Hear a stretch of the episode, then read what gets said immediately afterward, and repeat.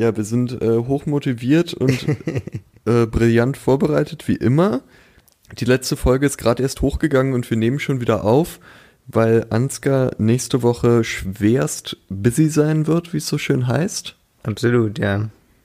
Nicht mehr in Leipzig. Wo Out of town. bist du? Ich bin in Berlin. Was machst du in Berlin? Im Berghain. Ich Ansgar macht ich arbeite Garderobenpraktikum. anderthalb Wochen im Berghain.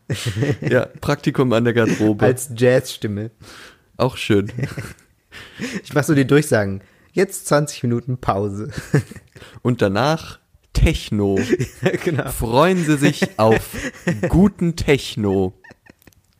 Direkt nach dieser Maus. ja. Äh, nein, ich bin bei einem ähm, kleinen, aber bei was heißt bei einem kleinen? Ich bin im Theaterfestival, das Theatertreffen der Jugend und ähm, bin da in der Festivalzeitung. Mir ist äh, aufgefallen, bei der letzten Folge haben wir die Begrüßung vergessen. Ja, stimmt, da wir sind direkt reingeschlittert. Genau, und eigentlich ist ja so neben dem Intro ist ja eigentlich immer so die Begrüßung der Money Shot von so einem Podcast, wo sich so immer die Hörerinnen und Hörer drauf freuen.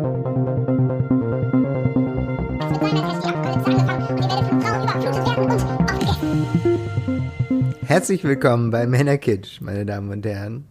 Mein Name ist Max Mein Dalbert Name ist Ansgar Riedisser. und wir sind wahnsinnig happy, hier sein zu dürfen. Äh, Richtig? Das, das war jetzt so schnell, dass äh, die Vorstellung, wie soll denn da das Intro dazwischen kommen? also, also Props auf jeden scratch nochmal aufnehmen. Warum sind wir eigentlich nicht im Hörspielcampus und lernen das, wie das mit dem Rauchen ist und mit dem, wie die Stimme klingt und so? Was machen wir hier? Großartig. Also du bist in Berlin und haust dir die, äh, äh, die, die Hauptstadt um die Ohren und Mhm. machst Party und ich kann hier schön allein in Leipzig sitzen und Ja, chillen. ja. Und äh, auf welches Theaterstück freust du dich schon am meisten? ja, okay, war eine beschissene Frage. Ich, ich freue mich auf alle gleich. Es sind ja drei Berliner Stücke nominiert. Das freut mich natürlich besonders. So aus Lokalpatriotismus. Die Voll. sind, glaube ich, schon ausverkauft. Also sind schon Stücke ausverkauft. Krass. Es sind halt auch eigentlich immer die besten Stücke aus Berlin. Immer. Immer. Immer. Ja, Obwohl letztes Jahr war auch eins aus Leipzig ganz gut. das machte ich auch, ja. Also Props Das ist an so kompletter Insider-Talk. Niemand versteht das. Ja, aber das habe ich jetzt nur noch reingebracht, weil wir so viele Hörerinnen und Hörer aus Leipzig haben, um irgendwie noch so ein bisschen mich so anzubiedern. Ja, weil du ja hier bleiben musst für die Woche. Ja, bei der Podcast ja auch noch hier bleibt diese Woche. Ja, und auch das ganze Jahr noch. Mhm. Selbst wenn wir dann irgendwann möglicherweise nicht mehr in Leipzig sind, bleibt ja der Podcast ähm, mit den Live-Auftritten in Leipzig. Ich bin auch gespannt, wir kriegen dann ja nochmal eine völlig neue Perspektive, wenn wir dann immer aus der Hauptstadt anreisen und dann in Leipzig sind. Vielleicht, ich meine, so eine, so eine Trennung kann ja auch total helfen, nochmal Sachen anders zu sehen und dann neue Aspekte zu erkennen. Absolut, ja. Kommen wir immer zurück und predigen zu den Leipzigerinnen und Leipzigern. Von oben herab. Ja. Wir kommen mit unseren Pulten. Also in der Großstadt läuft es so. Mhm. Als ich gestern im Berghain war, Kam, als ich äh, im, im Berghain Ansagen gemacht habe. warst du schon mal im Berghain? Nee, du auch, du doch auch nicht, oder? Warst du, warst du mal im Berghain? Nee, ich war nur in der Panorama-Bar, Ah, aber im Berghain war ich noch nicht. Wollen wir da mal hingehen, wenn wir dann in Berlin wohnen? ja, lass uns das mal machen, ja. Lass uns bestimmt nicht rein. Doch, natürlich. Ja? Klar. Ich dachte, die Einlasspolitik ist so krass. Also ich habe gehört, dass ähm, man als Typen eher eine Chance hat. Es ist generell der einzige Club, von dem ich je gehört habe, außer dem KitKat vielleicht, dass man da äh, als Mann eher Chancen hat reinzukommen als als Frau. Hm. Ich habe jetzt, ähm, meine Timeline bei Facebook war voll mit Berichten, ich glaube bei Weiß, über ähm, eine Frau, die sich verkleidet hat, um bei dieser schwulen Party im Berghain dabei zu sein. Mhm. Hat sich als Mann verkleidet und hat es geschafft, da reinzukommen. Und dann irgendwann nach drei Stunden oder so wurde sie aber, ist sie aufgeflogen und wurde raus transportiert. Aber das war irgendwie eine Riesenstory, dass sie das Wie nach drei Hat. Stunden haben sie sie dann rausgeschmissen. Ja, genau. Sie haben es vorher nicht gemerkt. Aber warum haben sie sie denn dann noch rausgeschmissen, wenn sie drei Stunden davor funktioniert hat? Ja, weil das So okay nur, äh, nur eine Männer-Schwulen-Party ist. Also so eine Sexparty eigentlich im Wesentlichen. Und da wollten sie die nicht dabei haben. Mhm. Ach so, und als dann die letzten Hüllen gefallen sind nach Nee, drei nee, Stunden, also sie wurde, sie wurde waren sie wohl, dann so, wow, sie wurde wohl in, wow, Brüste, okay. Moment. Nein, hier läuft etwas nicht nach Plan. nein, ähm, es, sie, sie wurde erkannt von jemandem und dann haben sie groß ihren Namen gerufen und ähm, dann hat die Security das gehört und war so, hey, na, willst du vielleicht äh, raus? Wer hat ihren Namen gerufen? Irgendwelche Leute, die sie erkannt haben, irgendwelche Freunde von ihr oder so. Also bekannt oder Bekannte oder Bettina, Ja, genau. Was machst du denn hier? Du bist doch gar kein Mann. Ja, so Wie in so einer schlechten Soap. Ja, ja genau. Oh nein! Und dann, dann äh, geht die Musik so dramatisch, schwillt so an, so und dann äh, wird es auf ihr Gesicht gezoomt und dann geht's aber erst am nächsten Tag weiter. Ja, Das und dann geht die. Musik aus und man hört die Stimme von Ansgar Riedisser. Als nächstes kommt Mehr Techno. mehr Techno zum fünften Mal heute Abend. Techno. Es gibt nicht mehr, es kommt nicht mehr. Es gibt einfach nur diesen blöden Beat und so ein bisschen Geräusche dazu. Mhm. Ich bin der Fachmann in Techno. Ich versuche das jetzt auch immer mit dem Techno-Sagen durchzuziehen, dass Leute irgendwann denken, dass äh, Techno die coolere und insiderhaftere Art ist, Techno zu sagen. Ach ja. Dass Leute, denen das so richtig wichtig ist als äh, Musikrichtung, ähm, dass die immer Techno sagen. Ist es, also ich dachte immer, es gibt einen Unterschied zwischen Techno und Techno. Jetzt so in der Musik? Hm. Ah, Ich habe wirklich gar keine Ahnung. Ja. Ändert sich dann, wenn ich im Berghain arbeite. Techno kommt halt von technologisch. So ein richtiger. Konnoisseur, wenn ich dann endlich im Berghain arbeite. Ein Techno-Konnoisseur. Ja, genau. Worüber reden wir heute eigentlich, außer über Techno und Berghain? ähm, darüber, wie man über Sex redet. Also voraussichtlich werden wir versuchen, dieses Thema irgendwie anzutackeln. Ja, ich habe auch, während ich geredet habe, gemerkt, dass ich sehr viel selbstbewusster klinge, als ich bin. Ich fand nicht. Nee? Okay, Es ja, ich bin schon noch, eher skeptisch, Ich bin noch weniger selbstbewusst, als es klang. Ja, da war halt noch so eine leichte Pause davor. So, äh, So. äh, Dings. Fällt mir noch was anderes ein? Schnell. Ja, wir Auch haben schon ein bezeichnender Befund eigentlich, was? Dass wir nicht drüber reden wollen. Dass wir nicht drüber reden wollen, dass wir drüber reden wollen, wie man drüber redet. Ja, genau. Und wir fangen auch einfach nicht an, drüber zu reden. Ne, ich meine, es gibt ja schon äh, großartige Podcasts, die für uns äh, das erledigen mit dem, wie funktioniert Sex und was finden Leute denn jetzt toll an Sex. Da können wir euch jetzt leider nicht so viele Tipps geben, auch wenn ihr euch das sicherlich wünschen würdet, von uns zwei Sexperten, um mal dieses äh, tolle Wortspiel zu bedienen. Allerdings möchten wir uns viel mehr darüber austauschen, wie man sich darüber austauscht oder wie man sich nicht darüber austauscht. Eine Meta-Debatte.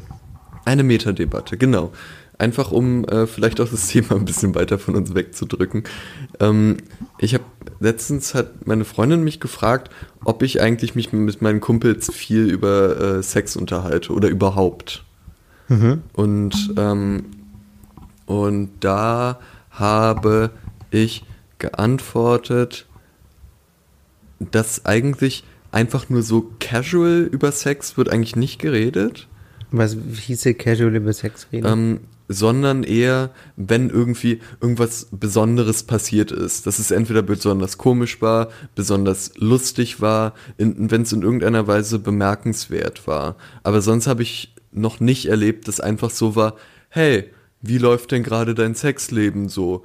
Äh, alles klar? Ach ja, läuft wie immer, es war gestern so und so. So, diese Art von Gespräch hatte ich noch nicht, sondern eher so, dass irgendwie jemand ankommt und sagt, boah, ich habe das und das erlebt oder so. Aber ist es nicht in jedem Bereich so? Also man würde jetzt auch nicht casually über Straßenbahnfahren reden oder über... Aber man fragt ja schon casually, wie es jemandem geht, ähm, wie es in der Uni läuft, wie es Okay, in der ja. Beziehung läuft. Und da ist ja, äh, gerade auch wenn man über Beziehungen spricht, ist ja Sex auch ein nicht unwichtiger Faktor. Hm. Und da finde ich dann schon ein bisschen bemerkenswert, dass es so bei diesen Standardabfragen doch eigentlich, äh, so wie ich es bisher erlebt habe, äh, ausgeklammert wird. Mhm. Oder hast du andere Erfahrungen gemacht? Nee, eigentlich, also so, dass nicht einfach, dass es immer aufgeladen ist auf irgendeine Art und Weise, wenn man über Sex redet, das habe ich auch die Erfahrung so. Also dass es immer Wie aufgeladen? aufgeladen im Sexuell. Sinne von, dass es nichts ist, was man so nebenbei fragt, wie zum Beispiel, wie geht's dir oder wie läuft's in der Uni oder so. Hm? Das ist meistens ähm, von wenigen Ausnahmen abgesehen, glaube ich, ähm, ist es nicht so, dass Leute darüber so sehr viel reden. Ja. Und, und von wem gehst du da jetzt aus? Also mit wem sprichst du darüber? Dann auch mit Kumpels oder mit, mit Freundinnen oder äh, Ja, beides eigentlich. Also so, das passiert, ähm, passiert beides. Also dass irgendwelche Freundinnen so sowas ähm, fallen lassen oder dass das, ähm, ja, also das, da ist das Geschlecht relativ egal, glaube ich, mit welchen Leuten ich über Sex rede. Das kommt dann auf die einzelne Person an, ob die so ähm, Lust haben, darüber zu reden oder nicht. hm? Ich glaube, da kann ich keinen Geschlechterunterschied festmachen, erstmal in der Häufigkeit, wie darüber geredet wird. Mhm. Okay. Oder kannst du? Redest du nicht mit Frauen oder eher mit Frauen oder was passiert? Also ich habe die Erfahrung gemacht, dass dann eher so Freundinnen äh, jetzt so, äh, wenn ich dann irgendwie jemanden getroffen habe oder so, dann eher nachfragen, äh, ob wir uns denn so gut amüsiert haben oder so. Also eher so Fragen nochmal, die darauf expliziter anspielen, äh, ob das denn jetzt Spaß gemacht hat, auch mit ihrem Bett. Okay. Und, äh, und das dann auch weniger geschlossene Fragen sind. Also, äh, und ich, ich nehme das auch selber an mir wahr, dass dann eher, wenn ich jetzt äh, andere Typen frage oder die mich fragen, dann eher so die Frage ist, okay, wie war das Date? Habt ihr geknutscht? Habt ihr, äh, hast du bei ihr gepennt oder hat sie bei dir gepennt? Dass es dann halt so äh, abgefragt wird, dann aber auch nicht mehr dann so genau präzise nachgefragt wird, äh, wie hat sie denn jetzt geknutscht? Wie war es denn jetzt im Bett oder so? Und da habe ich eher bei Frauen auch nicht wahnsinnig viel, aber schon eher die Erfahrung gemacht, dass da dann auch nochmal so qualitativ, ähm, Qualitativ. so nachgefragt richtig wird. ins Detail. Was hast du dann genau gemacht? Ich habe es noch nicht Genau. ganz verstanden. Nee, so krass natürlich nicht, aber schon eher ins Detail. Ich habe mal ähm, ja, bei einer Autorin in einem, in einem äh, Literaturworkshop hat sie gesagt, als sie ähm, diese Autorin hat erzählt, als sie ihre erste Sexszene aufge äh, aufgeschrieben hat, so in, für, eine, für einen Roman, ähm, war sie ganz aufgeregt und hat alles ganz genau beschrieben und dann hat erst ihre Lektorin gemerkt, dass der Typ sich zweimal die Hose auszieht. einmal am Anfang und einmal nur ein paar Seiten später. Und ich dachte so, ein paar Seiten später? So lang war diese Wow. Szene? okay, ambitioniert. Aber okay, also es wird weniger qualitativ nachgefragt von Typen. W- Warum? Also ich hatte jetzt das Gefühl, dass, ähm, also äh, auch als ich äh, da mit meiner Freundin drüber gesprochen habe, dass wenn man jetzt als unter Männern drüber spricht, dass ja eigentlich der Akt selber von männlicher Sparte aus weniger facettenreich ist. Aha. Weil äh, natürlich kann Sex spannend und toll und aufregend sein, aber jetzt das eigentliche zum Orgasmus kommen ist beim Mann relativ simpel und irgendwie auch machbar.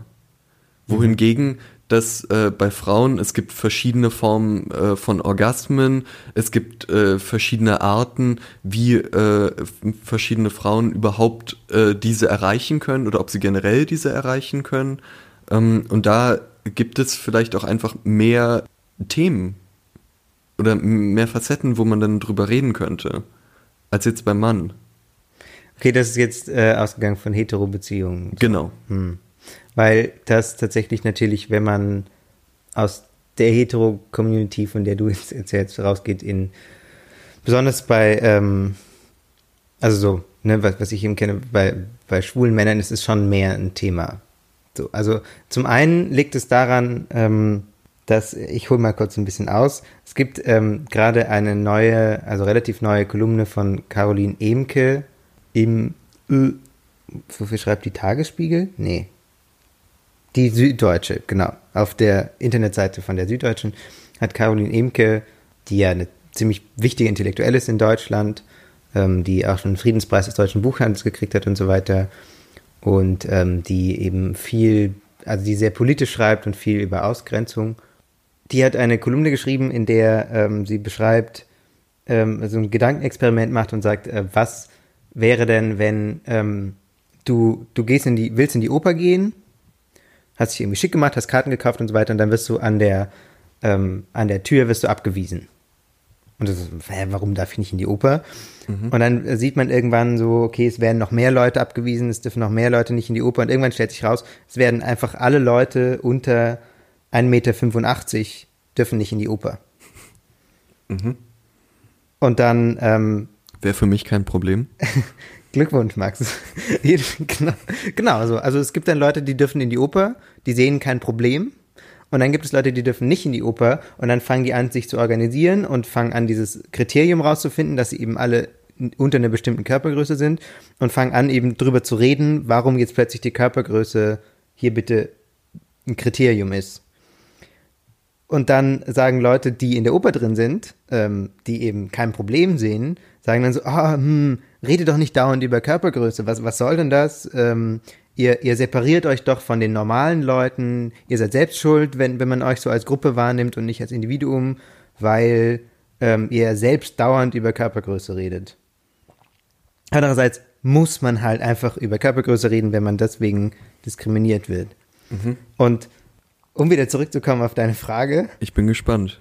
Ähm, natürlich ist auf eine Art, ähm, wenn man äh, sich, also man redet von der schwulen Szene und so weiter. Also es gibt ja ähm, so eine gewisse Solidarisierung unter Menschen, die irgendwann merken, dass sie ähm, vielleicht äh, nicht äh, schön heiraten und Kinder kriegen werden.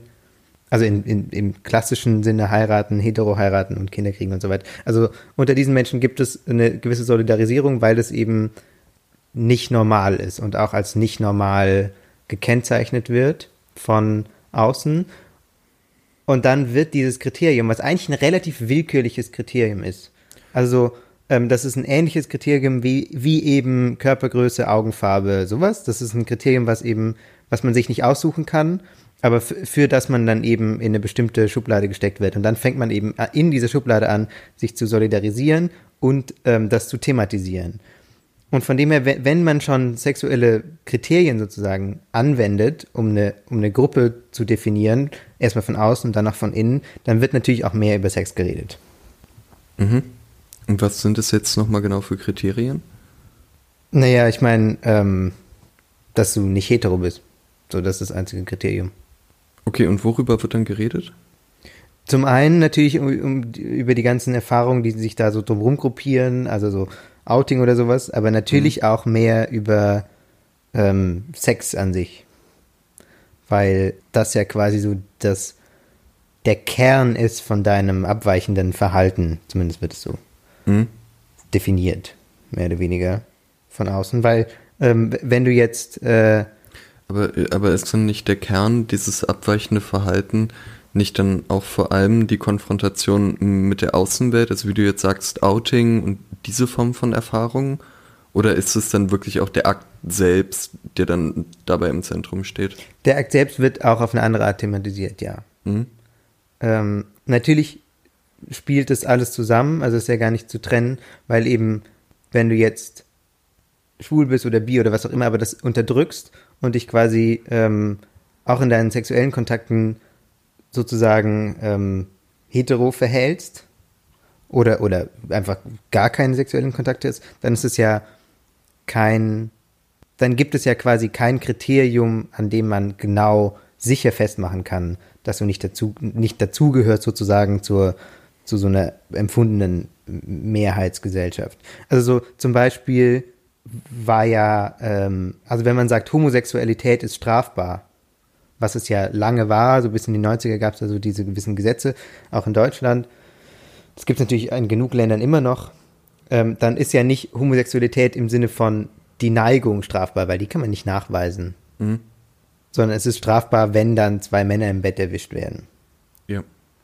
Also von dem her ist das Kernkriterium, was angelegt wird, dann schon das ähm, direkte sexuelle Verhalten. Also von dem her ist dieses Thema einfach schon viel präsenter, glaube ich, als ähm, wenn man, ein, würde ich unterstellen, als wenn man ein Hetero-Leben führt. Und es gibt auch eine andere Art, also eine andere Selbstverständlichkeit, sich darüber auszutauschen. Und da kommen, kommen wir vielleicht zurück auf deinen Facettenreichtum. Es gibt ja weniger Selbstverständlichkeiten so bei bei schwulem Sex. Also es, es gibt ähm, schon natürlich, also so, es ist jetzt, jetzt nicht so, als gäbe es da gar keine Konvention sozusagen, aber es ist zum Beispiel, ähm, es gibt mehr Dinge zu klären. So, Mhm. wer macht was genau?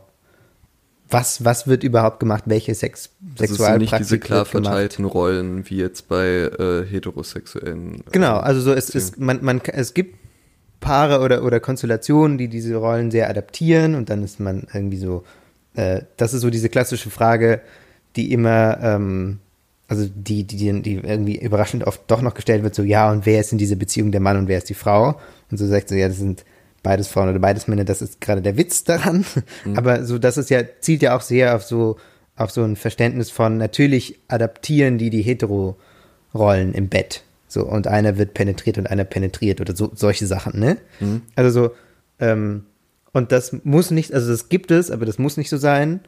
Das gibt schon mal, gibt schon mal mehr Diskussionsstoff und dann ähm, gibt es ja auch, wird vielleicht einfach mehr darüber geredet, was genau ähm, passiert, eben, eben weil man ähm, nicht von Anfang an da sicher ist. Und ich weiß gar nicht, ob die Varianz sozusagen, die es gibt, breiter ist als bei Heteroparen oder ob bei Heteroparen einfach nur quasi ähm, die Unterschiede nicht so stark wahrgenommen werden, weil es passiert doch immer das Gleiche. Also so wie du jetzt über Männerorgasmen gesagt hast, dass dann vielleicht, wenn man genauer hingucken würde, gäbe es da vielleicht Differenzierungen, aber die werden vielleicht nicht so wahrgenommen.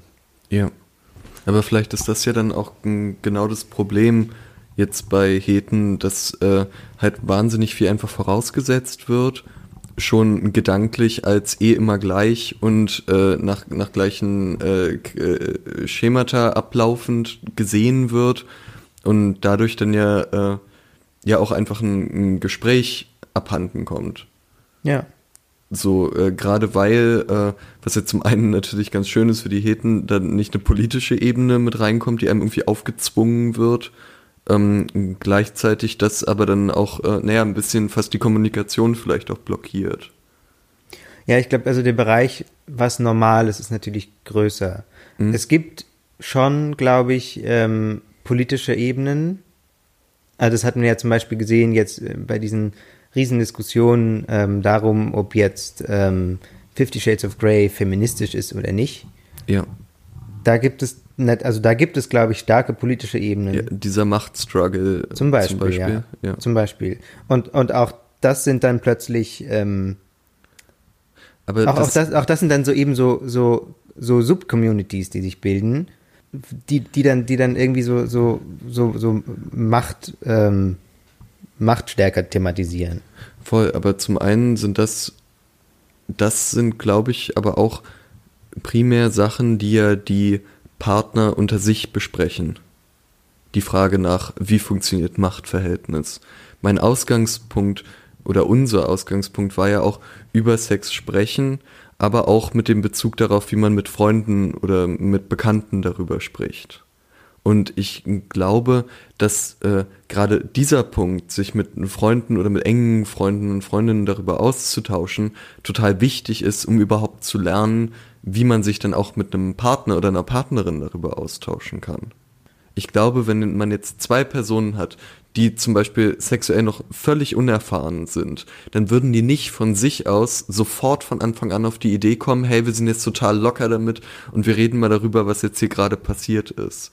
Ich glaube, das ist deutlich seltener. Und dass man sowas halt lernt, indem man sich dann halt mit Freunden oder mit Freundinnen darüber unterhält und dann sieht, hey, so schlimm ist es ja gar nicht, darüber zu quatschen. Dann kann ich das ja auch äh, mit der Person machen, mit der ich das Bett teile.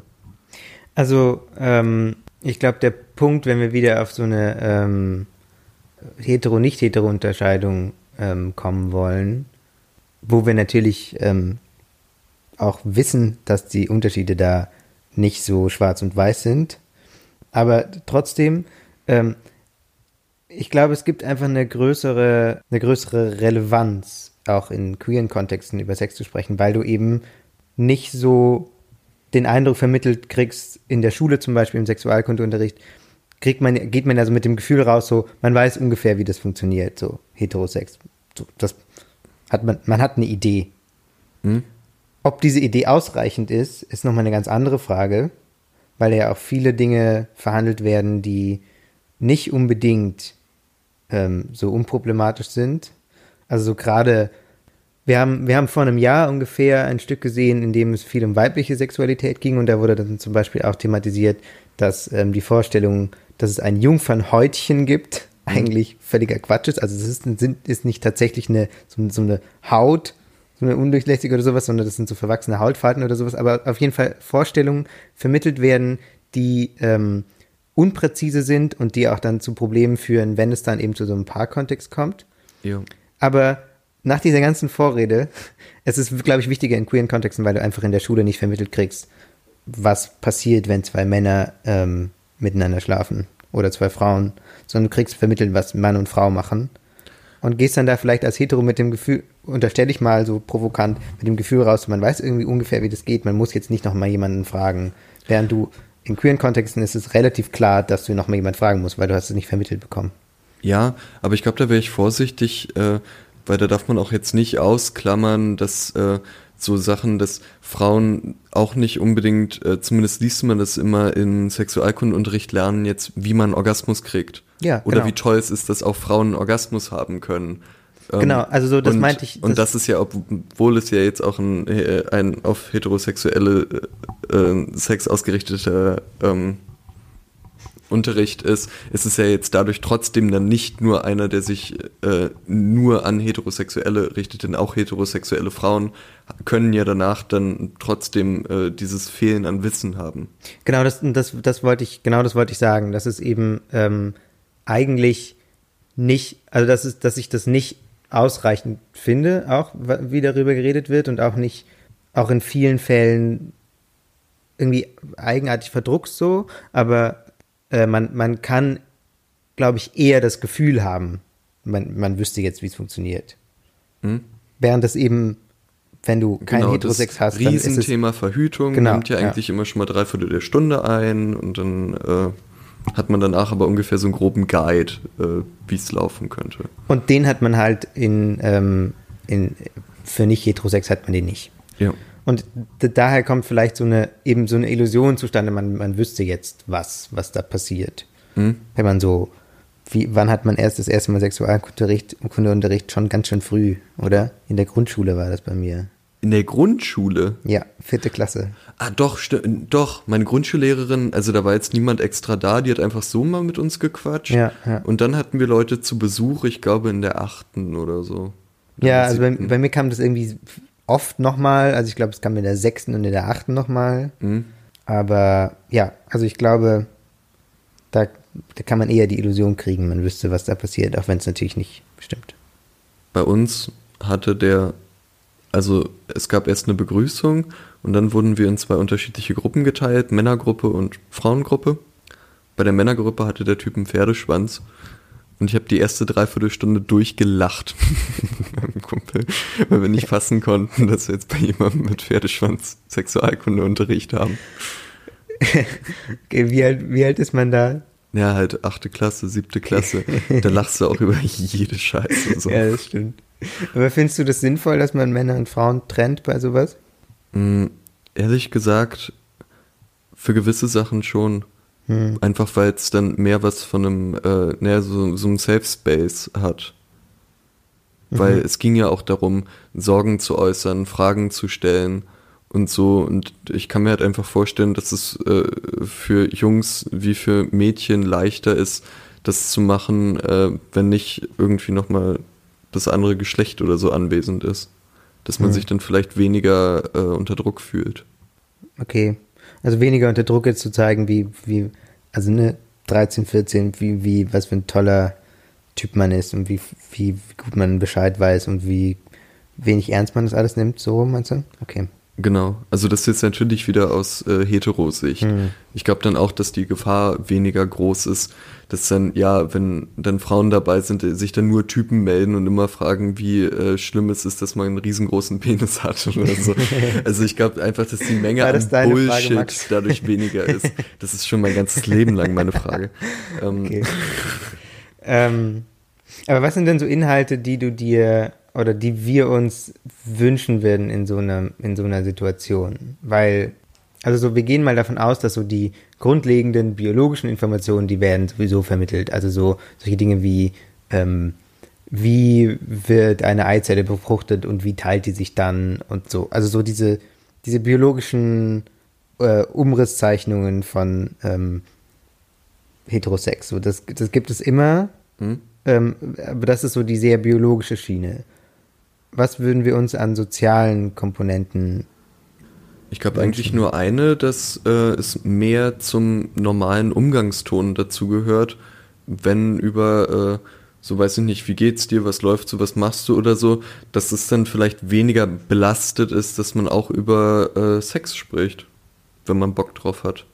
Hm. Und weniger das Gefühl hat, dass jetzt, äh, also jetzt von meiner Sparte aus, dass man irgendwie so ein Thema aufmacht oder dass man da jetzt irgendwie auch krass delivern muss oder so. Also du meinst, dass man das ähm, no normaler macht und aus so einem Leistungsding rausholt? Oder was ist? Ja, Leistungsding vielleicht in dem Sinne, dass man jetzt nicht nur drüber redet, um zu erzählen, wie wahnsinnig geil es gerade läuft oder so. Hm. Sondern, äh, dass es halt einfach so ein bisschen entspannter wird und wie du sagst, genau, normaler. Ja, das finde ich auch einen wichtigen Punkt. Ähm, und dann gibt es, glaube ich, aber noch ein paar Inhalte darüber raus, die ich, die ich gerne hätte. Also so zum Beispiel ähm, gibt es ja so ganz gute Programme, wie man so Consent-Training machen kann. Dass also ähm, man dafür sensibilisiert, wer hier gerade, also dafür sensibilisiert, sensibilisiert, dass beide das, das wollen und dass es nur eine gute Situation ist, wenn beide hier ähm, mitmachen wollen. In diesem, was auch immer man macht, so. Hm? Weil dazu gab es ja auch ähm, vor, vor einem Jahr oder so, das ist jetzt gerade nochmal als Buch rausgekommen, so diese Kurzgeschichte, die so viral gegangen ist, in der es, ähm, ich glaube, Cat Person. Cat Person, heißt die Geschichte auch so? Also das Buch, was jetzt rausgekommen ist, heißt auf jeden Fall so. Ich dachte, die Geschichte ist auch so. Das kann sein. Aber ähm, hast du die gelesen? Äh, da geht es um äh, eine Frau, die äh, anfängt, einen älteren Mann zu daten. Und ähm, ja, sie, also sie findet, also ich, das, das kommt irgendwie so zustande, also so, sie findet ihn jetzt nicht richtig gut, aber es ist irgendwie so, es geht schon. Und dann äh, die, die Kernszene, um die auch diese ganze Debatte sich dann entwickelt hat, ist dann eben, dass sie merkt, also sie sind dann, ich glaube, bei ihm zu Hause ähm, und sie merkt, dass sie eigentlich nicht mit ihm schlafen möchte, aber hat das Gefühl, jetzt der Aufwand sozusagen, ihm zu sagen, wenn sie quasi schon auf, die, auf dem Bett sitzen, ihm zu sagen, so, nee, ich will nicht, ich fühle mich nicht gut damit. Der Aufwand, das zu machen, ist zu groß, weil sie so das Gefühl hat, sie hat ihm ja auch irgendwie vielleicht auf eine Art was versprochen Hm? und dann lässt sie das so über sich ergehen, ist so auch irgendwie leicht angewidert. Das ist so der Sachverhalt, über den viel diskutiert wird. Also, weil da auch ähm, viele Leserinnen und Leser vielleicht ähm, sich damit identifiziert haben, dass sie sagen, so, es ist, ähm, es ist eben ein Problem, dass so nicht so, also dass, dass, dass man oft irgendwie so das Gefühl hat, es, es gibt so eine Schuldigkeit, die man, die man hat einer anderen Person gegenüber, dass man jetzt ähm, miteinander schläft. Und das meine ich so mit, ähm, mit Einverständnis und mit einem Sensibilität für Einverständnis, dass eben man versucht, solche Situationen zu vermeiden und das dann auch mit entsprechenden altersgerechten, obviously, äh, Übungen schon vermittelt oder zumindest dafür sensibilisiert und mal drüber spricht und nicht nur sagt, das ist ein biologisches Ding, da kommen Kinder raus, sondern es ist ein, auch ein soziales Event sozusagen. Ja. Ist wieder keine, keine so witzige Folge, Nee, irgendwie nicht. Haben wir nicht geschafft. aber muss auch nicht. Ich finde, ja, dieses Cat-Person-Ding, finde ich, hat jetzt nochmal so ein großes Ding irgendwie aufgemacht. Das stimmt, ja. Darum aber bin ich total dabei jetzt so bei dem äh, äh, äh, Schlusspunkt daraus, dass Sex ein soziales Happening ist, wo sehr viele verschiedene äh, Einflüsse mit reinspielen und nicht nur die Frage, äh, wie setze ich ein Kondom auf Hm. ähm, und äh, auf den Kopf. ähm, und darum, ja, da gehe ich auch voll mit. Hm. Mm, Und ich glaube, das ist mal wieder eine Folge, wo wir äh, sehr gut sagen können, schreibt uns Genau, ja, gerne. eure äh, Eindrücke, eure Erfahrungen, Eure schreibt Kritik, uns eure falls Kritik, euch was gefehlt hat. was wir vergessen haben, äh, worüber wir vielleicht noch präziser reden sollten. Und da würden wir uns sehr drüber freuen. Und jetzt sagt Max nochmal den, äh, das Datum unseres nächsten Live-Auftritts, damit wir das richtig einhämmern. Ich bin mir sehr sicher, dass es der 20. Juni war. Schauen wir mal. wir sind da. Ich hoffe, ihr seid auch es da. Es ist der 20. Juni und wenn nicht, dann habe ich an dieser Stelle meine Stimme so anders nachträglich eingesprochen, dass es klingt wie das richtige Datum. Genau. Und damit äh, macht's gut und bis zum nächsten Mal. Bis zum nächsten Mal.